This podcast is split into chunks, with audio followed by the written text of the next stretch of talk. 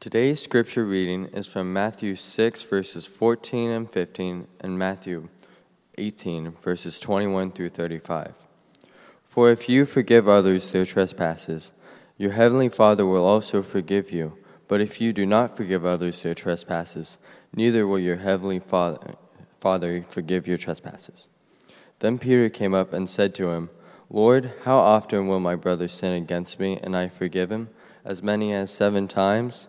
Jesus said to him, I do, I do not say to you seven times, but seventy times seven. Therefore, the kingdom of heaven may be compared to a king who wished to settle accounts with his servants. When he began to settle, one was brought to him who owed him ten thousand talents. And since he could not pay, his master ordered him to be sold with his wife and children and all that he had, and payment to be made. So the servant fell to his knees, imploring him. Have patience with me, and I will pay you everything. And out of pity for him, the master of that servant released him and forgave him the debt. But when that same servant went out, he found one of his fellow servants who owed him a hundred denarii, and seizing him, he began to choke him, saying, Pay what you owe. So his fellow servant fell down and pleaded with him, Have patience with me, and I will pay you. He refused and went and put him in a prison until he should pay the debt. When his fellow servants saw what had taken place, they were greatly distressed, and they went and reported to their master all that had taken place. Then his master summoned him and said to him, You wicked servant, I forgave you all that debt because you pleaded with me. And should not you have had mercy on your fellow servant as I had mercy on you? And in anger his master delivered him to the jailers until he should pay all his debt so also my heavenly Father will do to every one of you if you do not forgive your brother from your heart. This is the word of the Lord. Praise be to Christ. Uh, so, as we've already uh, acknowledged, today is Palm Sunday. This is the annual feast in the Christian tradition. It happens the Sunday before Easter every year, and it's to commemorate uh, what uh, we call the triumphal entry of Jesus Christ, which is also recorded in Matthew chapter 21. And uh, that incident represents the fulfillment of a prophecy that had been given by the prophet Zechariah hundreds of years before, uh, where Zechariah said, Behold, your king is coming to you humble and mounted on a donkey now, uh, this was mentioned uh, in, in the, the children's reflection just a minute ago from, from Pastor Casey. Um, but if a king entered town on a donkey, it was a symbolic gesture of a king coming to announce peace. Um, if a king was coming in on a horse, it, it would have been to demonstrate his power, and, and usually as, as the first step in an act of, of, of conquering a new territory. So a king comes in on a horse to conquer, a king comes in on a donkey to declare there's peace. There is no more war. There is no more hostility. There is no more uh, enmity. And in response to this, the crowds shout the word Hosanna. And uh, in English, that word means Lord save.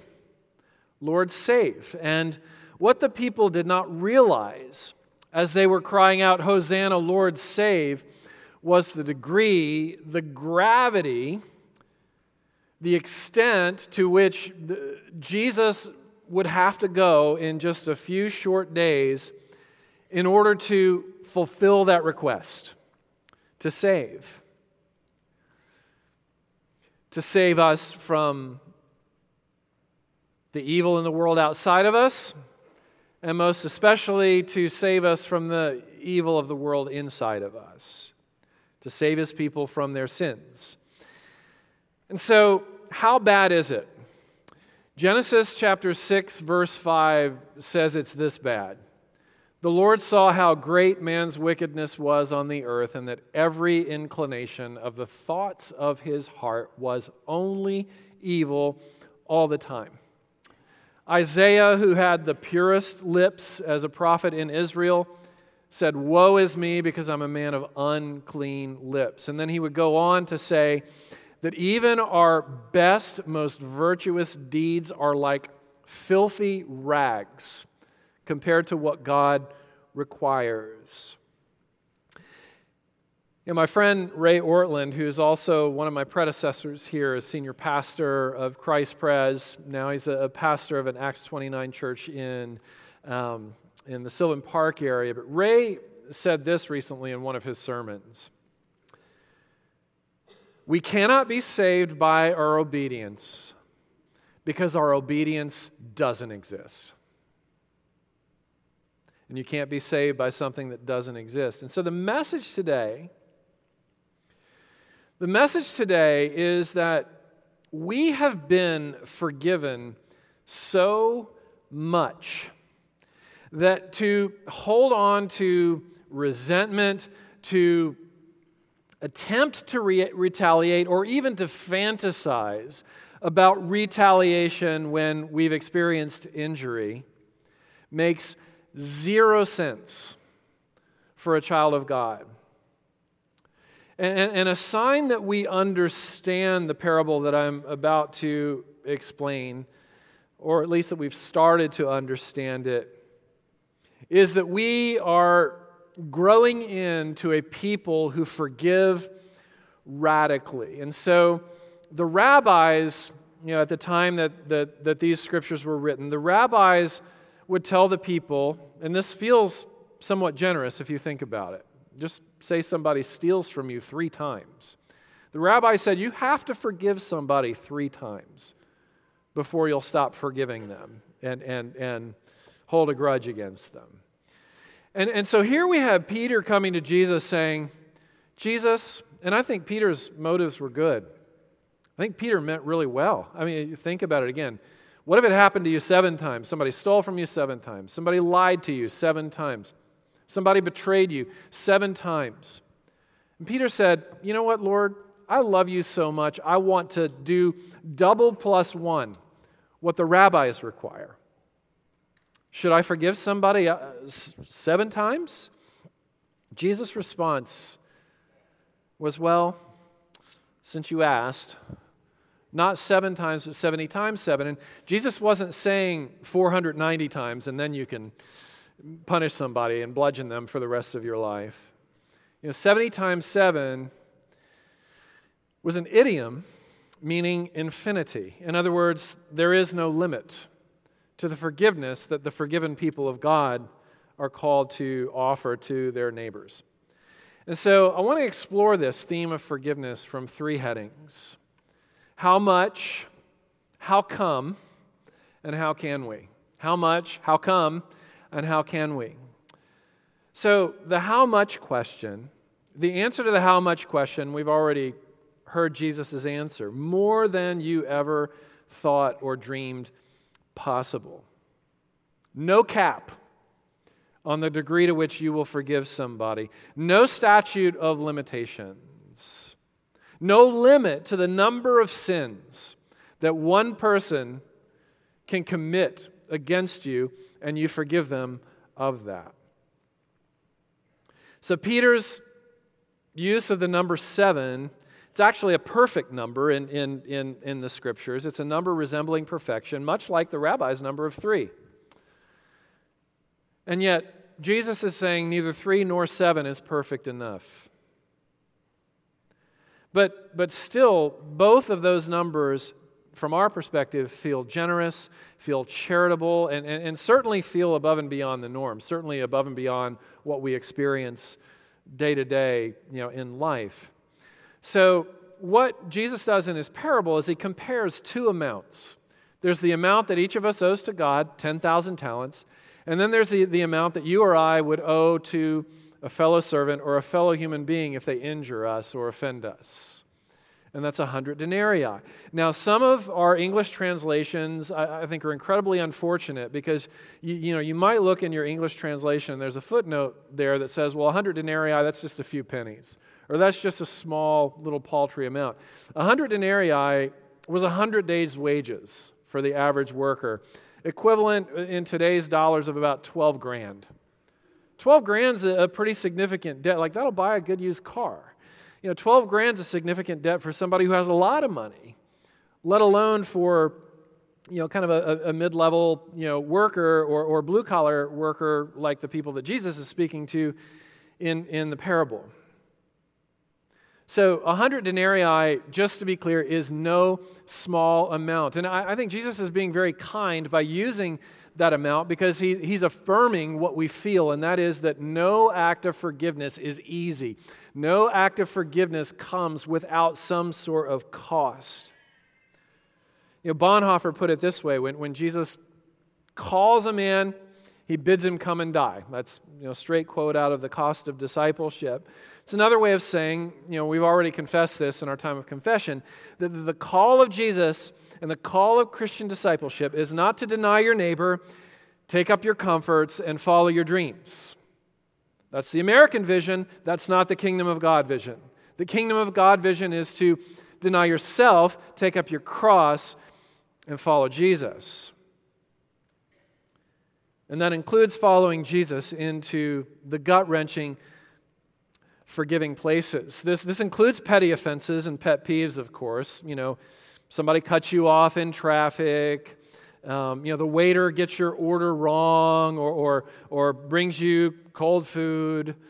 Uh, or like me, I committed two sins during the National Basketball Championship last Monday night. Number one, I broke the fast that I encouraged all of you to go on with me. Don't, don't put yourself out there on social media in a picture with a well known person. And of course, I had to put this old picture of Roy Williams, the UNC coach, and myself, you know, given that they were in the. Uh... So I did that. So sorry. I hope you'll forgive me. God already has. Uh, and second, I was getting really resentful toward the Tar Heels because they were missing all their free throws in the last two minutes of the game when you're supposed to hit all your free throws. And I was yelling at the television. And my wife and my daughter were like, oh my goodness, what is going on? The claws are coming out, right? And so there are petty things that aren't even sins. It's not a sin to miss a free throw, it's, a, it's not a good thing to do, but it's, it's not a sin to miss a free throw in the last minute. So they're petty things that we have to develop the art of forgiving and letting them go. I mean, it's really in the petty things and the pet peeves that prepare us for the bigger things, by the way. You know, don't ever think that, that being unfaithful in a small thing is going to prepare you to be faithful in a big thing when the big thing comes. But Jesus is also talking about acts of forgiveness that will rip your heart out. You know, one of my jobs as a preacher is to close the gap between contemporary American Christianity and biblical Christianity. Every single season of biblical Christianity, the people of God are under oppression. It starts all the way back in Pharaoh's Egypt. You know, it continues on uh, in Nebuchadnezzar's Babylon, where, where the government would throw people in furnaces and, and in lions' dens to be eaten alive if they crossed the king. In Assyria, where similar acts of injustice and cruelty would be done to people who believed. And you could move forward to the New Testament, all of which was written in the context of Caesar's Rome where there was violence and persecution constantly, the people of faith being under the threat of their lives. We get a tax break for being religious people on all of our charitable donations. They never knew anything about a tax break. That's a privilege, not, not a religious right, just to be clear. That's a benefit of being an American Christian not a byproduct of being a biblical one. We'll take the tax breaks, of course. But these kinds of realities do not enter our reality until we experience betrayal or until we experience a diagnosis that, that puts us face to face with death. And then it kicks into us, even here in the land of the free and the home of the brave, it kicks into us is my Christianity real? Is it real like Joseph, who forgave his brothers who sold him into slavery? Is it real like Hosea, who was called upon by God to forgive his wife, Gomer, who cheated on him repeatedly? Is it to forgive like Isaiah, who preached some of the most beautiful, you know, gospel content in the history of the world and got more and more gracious and more and more kind the more people rejected him along the way, to the end that they sawed him in two at the end of his life? Or do, does it mean that we forgive like the Apostle Paul, who, after being banished from the Jewish community that he had once led and been a hero in, and, and, and being persecuted and whipped by his old buddies. He would have the audacity to write in the book of Romans if I could give up my own salvation so that these, my Jewish brothers, could be saved, I would. Is that the kind of forgiveness that we're called to?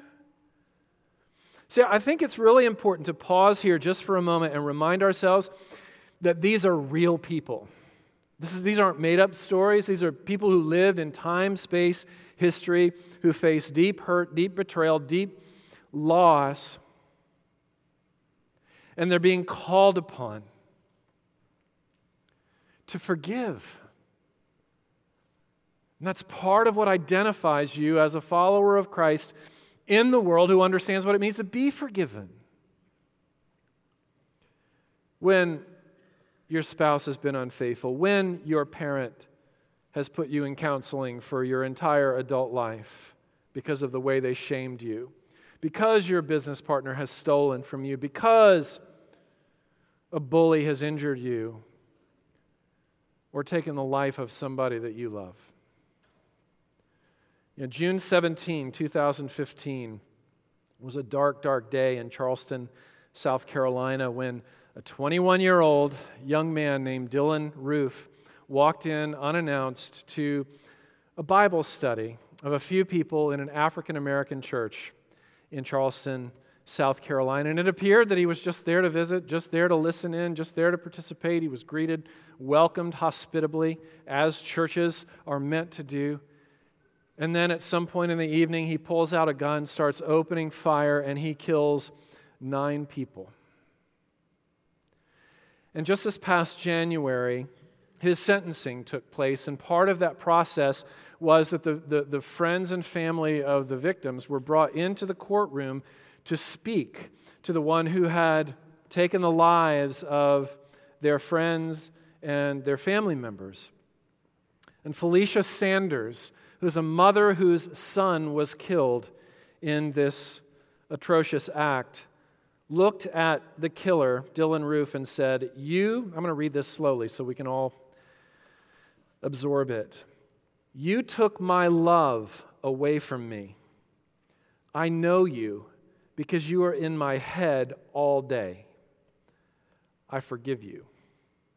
May God have mercy on your soul. The boy's father, Tyrone Sanders, said this to him why you want to single out black people in a church, I don't know. But whoever your creator is needs to come and be with you. And then Bethane Middleton Brown, whose sister was killed in the attack, said to the killer, I wanted to hate you, but my faith tells me no.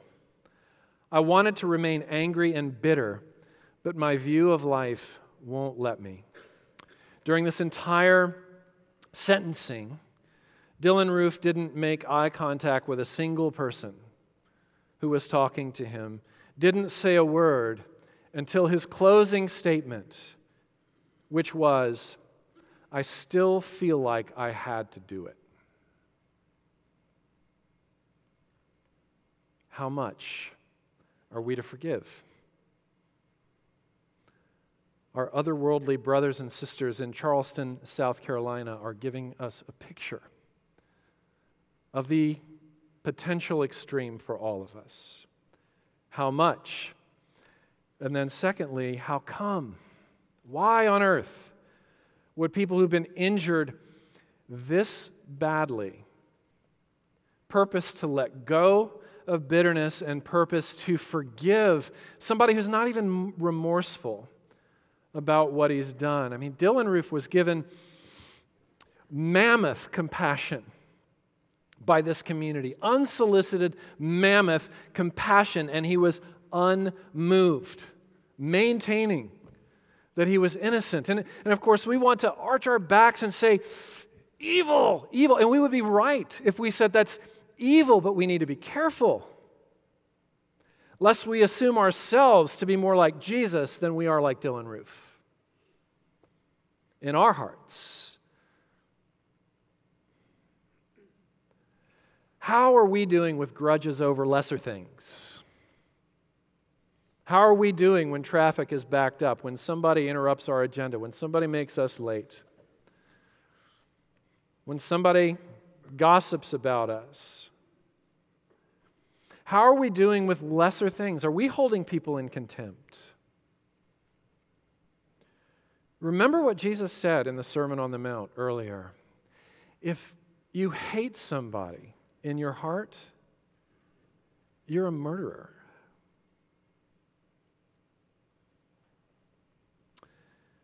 We are not innocent. We do have things in common with mass murderers including the debt.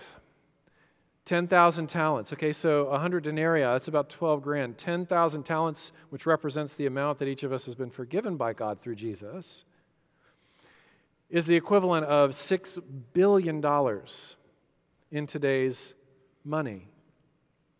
You know, N.T. Wright reflects on this, and he says, you know, what God has forgiven each of us is like a, an enormous bucket full of water and each time we are called upon to forgive somebody else, we're called upon to take a drop out of that bucket and splash them with it. And, and what we're left with is a bucket that is still full. Just for perspective, you know, N.T. Wright says, How really is it that much of a difference? Yes. We have also put somebody else's son to death. You realize that, right? You realize the table that we're going to stand around together is because we have all we have all taken the life of somebody else's son. What Good Friday is about. That's what Palm Sunday points to. And so, from God's perspective, the distance between Scott Sauls yelling at the TV because people aren't making free throws and Dylann Roof doing what he did, the difference is something akin to the distance between Nashville and Memphis about 210 miles. That's a long walk. But if you compare Scott Sauls' will to forgive to God's will to forgive, it's more like the distance between the earth and the sun. Give or take about 90 million miles, physicists will tell us. So there's no comparison. And the closer I actually become to Jesus, the more I will realize how far away I am from the sun relative to how close I am to Memphis. You know, Spurgeon put it this way about, you know, the 10,000 talents. He said this. This is such a lovely thought. God is more willing to forgive than we are to sin. Isn't that a beautiful, hopeful thought? Why should we forgive? How come? The answer is for God's sake. You know, we forgive $12,000 because we've been forgiven 6 billion. And the 12,000 while weighty and while it takes something out of us emotionally, maybe economically and maybe in other ways, it will take something out of us. That, that's what forgiveness is. It's essentially the will not to retaliate. Hold accountable? Certainly. Sue for the money that's been stolen from you? Sure. But in terms of a personal vendetta, to strike back and to hate, forgiveness means absorbing that. Trust the person who's hurt you? No. At least not until they build a trustworthy track record to give you a basis and a reason to trust them. But refuse to retaliate, ret- refuse to punch them in the nose, refuse to pull a, a, a pound out of their flesh in order to pay down your own emotional pain. Yes, that's what forgiveness is to, to refuse those things. Why forgive? For God's sake. Because a $12,000 debt is a drop from the bucket of the six billion we've been forgiven. But we don't just do it for God's sake, we also do it for our own sake. You know, it's just, the servant here, it says that the king threw him in the prison, but, but it really, really was just the laws of the king's society that put him in the prison. You know, the king is swift to turn to the, the unmerciful servant who wouldn't give forgiveness to his fellow servant. Uh, you know, the king turned to the servant and said, You're doing this to yourself because you would not forgive your fellow servant, because you therefore have no idea what it means to be part of my kingdom and a subject and beneficiary of my merciful, benevolent, compassionate kingdom. You've, you've put yourself on the outside. Grudges, resentments, bitterness, best way to empower your enemy. Some of us, a dead person is running our lives right now. Some of us, somebody who's been buried for 20 years, is still running our lives because we have not let go. And we have not pursued Jesus to empower us to do that. You know, Booker T. Washington said this He said, I shall allow no man to belittle my soul by making me hate him. Or Anne Lamott not forgiving is like drinking rat poison and then waiting for the rat to die. Or Corrie ten Boom, after emerging from all the atrocities of the Holocaust, said this To forgive is to set a prisoner free and discover that the prisoner was you. So, how much, how come, and then lastly, how can we? Where, where do we get the power for this? Where do we find the resources for this? Got a couple of closing thoughts on that. Number one, it's, it's a, again, it's a mistake to think that this should not hurt. Real forgiveness does hurt because it, it means absorbing, especially the emotional cost. Whatever, whatever happens in the law courts, if somebody steals from you or hits your car or, or, or, or what have you, whatever happens you know, in, in the just laws of society is one thing, but it's the emotional debt we're talking about here. Not to punish, but to leave you know, the cosmic judgment and the cosmic dealing with offenses to God who alone is the judge it hurts. And I think Jesus wants us to know that. I think that's why both the Psalms and the book of Ephesians say, be angry. That's the literal translation. It's actually an imperative. It's actually a command. Be angry when it's right to be angry. In the same way that Jesus was mad as a hornet at death at, at Lazarus' tomb, in the same way that Jesus was mad as a hornet at the bully Pharisees in, in Matthew uh, 23 for being bullies, be angry and sin not. Be angry while you're forgiving. The two can coexist. You know, we covered this in greater depth in the Turn the Other Cheek sermon if you want to go back and revisit that and re explore it um, in the online recording. But God is not saying be a doormat, He is not saying just keep taking it on the chin, but He is saying don't strike back. And then the last closing thought is this that 10,000 talents is, is a statement of the debt that we owe to God, but it's not just a statement of our debt, it's also a statement of our value. Because what is the one thing that God has entrusted us to steward for Him? Our lives. That's the one thing. And if we have blown and squandered and wasted our lives by living independently instead of living for His glory and living for His purposes and, and, and following Him in obedience, not denying our neighbor, taking up our comforts and following our dreams, but denying ourselves, taking up our crosses and following Jesus, if we squandered that, it's the equivalent of squandering 10,000 talents of the king's resource if I squander the one life that he's given me. It's not just a statement of my debt, Do you hear this? It's a statement of my value. And what he says is, in forgiving you, I'm going to give you your life back.